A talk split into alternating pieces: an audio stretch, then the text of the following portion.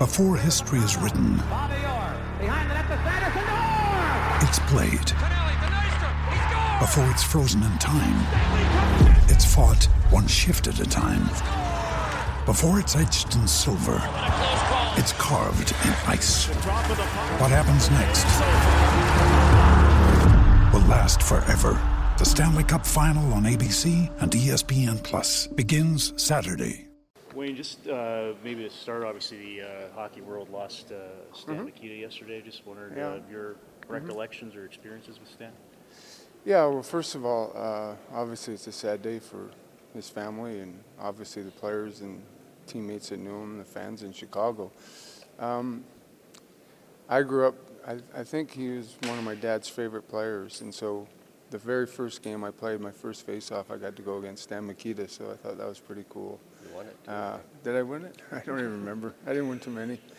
But um, you know what? He just was a special guy, and you know, not too many guys in the game of hockey have ever had the most penalty minutes, and then won the Lady Byng, and then won the scoring race and the Art Trophy. So good on him. he was great for our sport, and he was innovative, and probably was a big part of bringing the curve stick to hockey today. Um, but most importantly, he was uh, very much uh, liked by his teammates and had a tremendous family.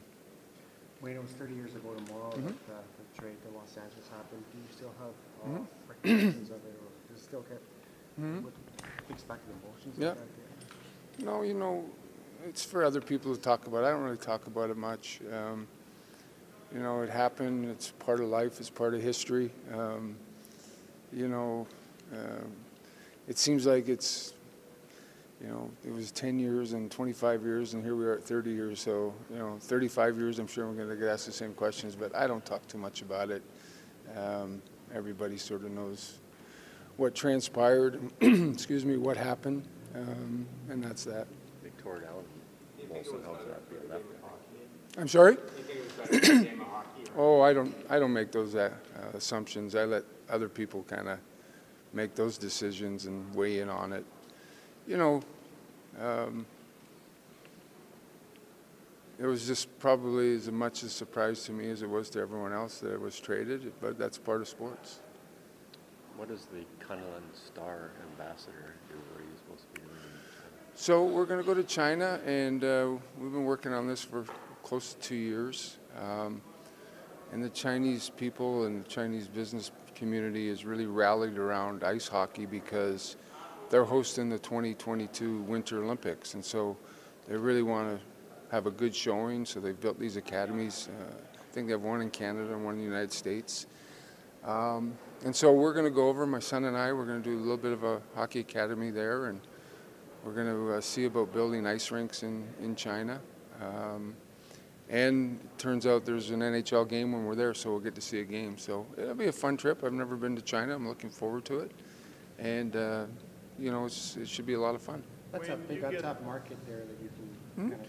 Yeah, you know, uh, the Chinese people have really rallied around hockey. Somebody told me that last year, Game 6, Pittsburgh and Nashville had 36 million people in China that watched Game 6. So it shows you what size of a market it is. It's pretty amazing. So good on the NHL for realizing that, and they've stepped in. They've been, they've been over there last year, and they're really trying to put a little bit of an imprint uh, of our game and our sport in China. And it just only helps make our game get bigger.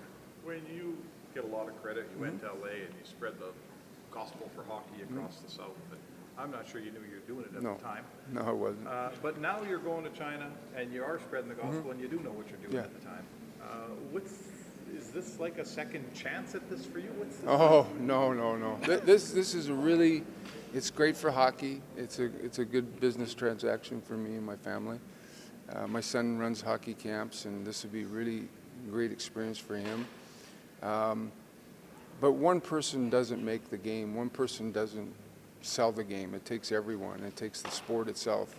The sport makes the player. The player doesn't make the sport. So, you know, I'm going there. I'm looking forward to it. It should be a lot of fun, and um, hopefully, um, you know, hockey gets bigger and stronger and better in China. That's that's the goal. You want the Olympics in China, the NHL. Oh, I've made no secret that I believe the players should be at the Olympics. I'm a huge backer of, us playing in the Olympic Games. I, I think it's special.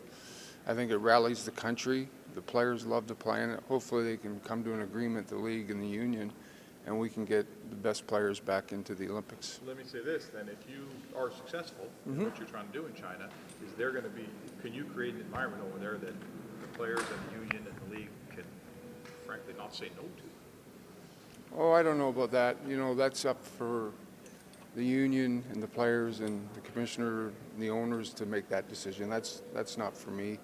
I don't, you know, have the answers or all the answers to that sort of stuff. Um, that's between the union and Mr. Bettman. Listen, I've made no secret. I think it's great for guys like Connor and Draisaitl and playing the Olympics. It was great for me. It was great for Sidney. Um, I'd love to see those kids get that chance. So did they call you about this Chinese stuff? Mhm. This first- Yeah, we met and uh, we met two years ago and started the ball rolling and slowly came to an agreement. It's been kind of fun. You talk about this tournament and just, I mean, it- it's- is this a tournament you have to kind of educate the people and to do, see if you get bigger? Oh, you know, listen, it's going to take a little bit of time. I mean, I played in 77, the World Junior Tournament. We had 1,200 people in the Montreal Forum. Um, and now you look at a World Junior game, Canada plays, you have 17,000 people. So it takes time.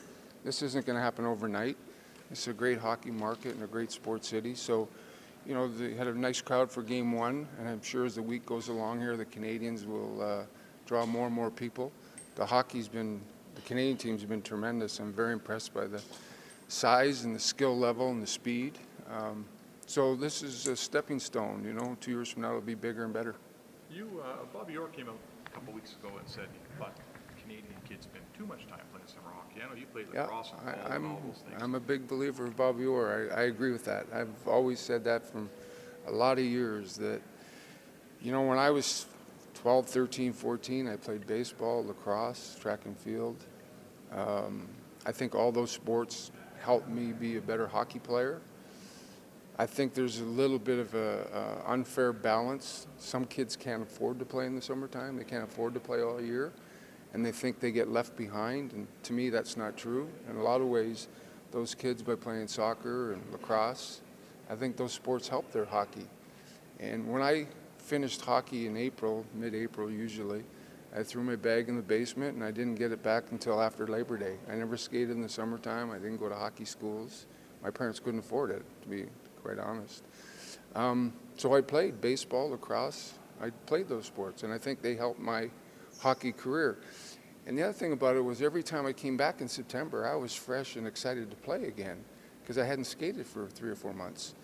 Um, and even when I was in the NHL, I very rarely skated until the first week of September because we didn't start camp in those days till September 17, 18. So I just, I never went to, I never skated until uh, a couple weeks before. Now you train and get ready physically, you got to do that. But I think that by not skating in the off season, I was always a lot fresher in January, February when you have, you know, it's a little bit of a downtime because it's a long year. Uh, Let's talk about the Hlinka Gretzky Cup, Yep. first one. Um, How big of an opportunity is this to be hosting this in Edmonton Yeah. and for the players? Well, first of all, um, it's a great sports city, and you know the history of this organization now just gets bigger and better and stronger, and you know five championships, and that's pretty exciting. And then on top of that, this arena is probably the most uh, beautiful hockey arena in North America. And uh, for the kids to come in here and get a chance to play in this arena, I know if I was 16 and 17, I'd be pretty excited about it. They didn't, uh, you didn't have the curved stick like Mikita did, and you didn't No, wear I his helmet either. No, I couldn't wear the helmet. It looked too heavy, and uh, the stick was too big of a curve. So um, I didn't do much as Mikita did. But I'll tell you one thing: I played golf with him a couple of times, and he was one of the great golfers as a hockey player. He was like a one handicap. Um, I played with him in Chicago at Medinah one year. I must have shot close to 100, and I think he was 71 or 72.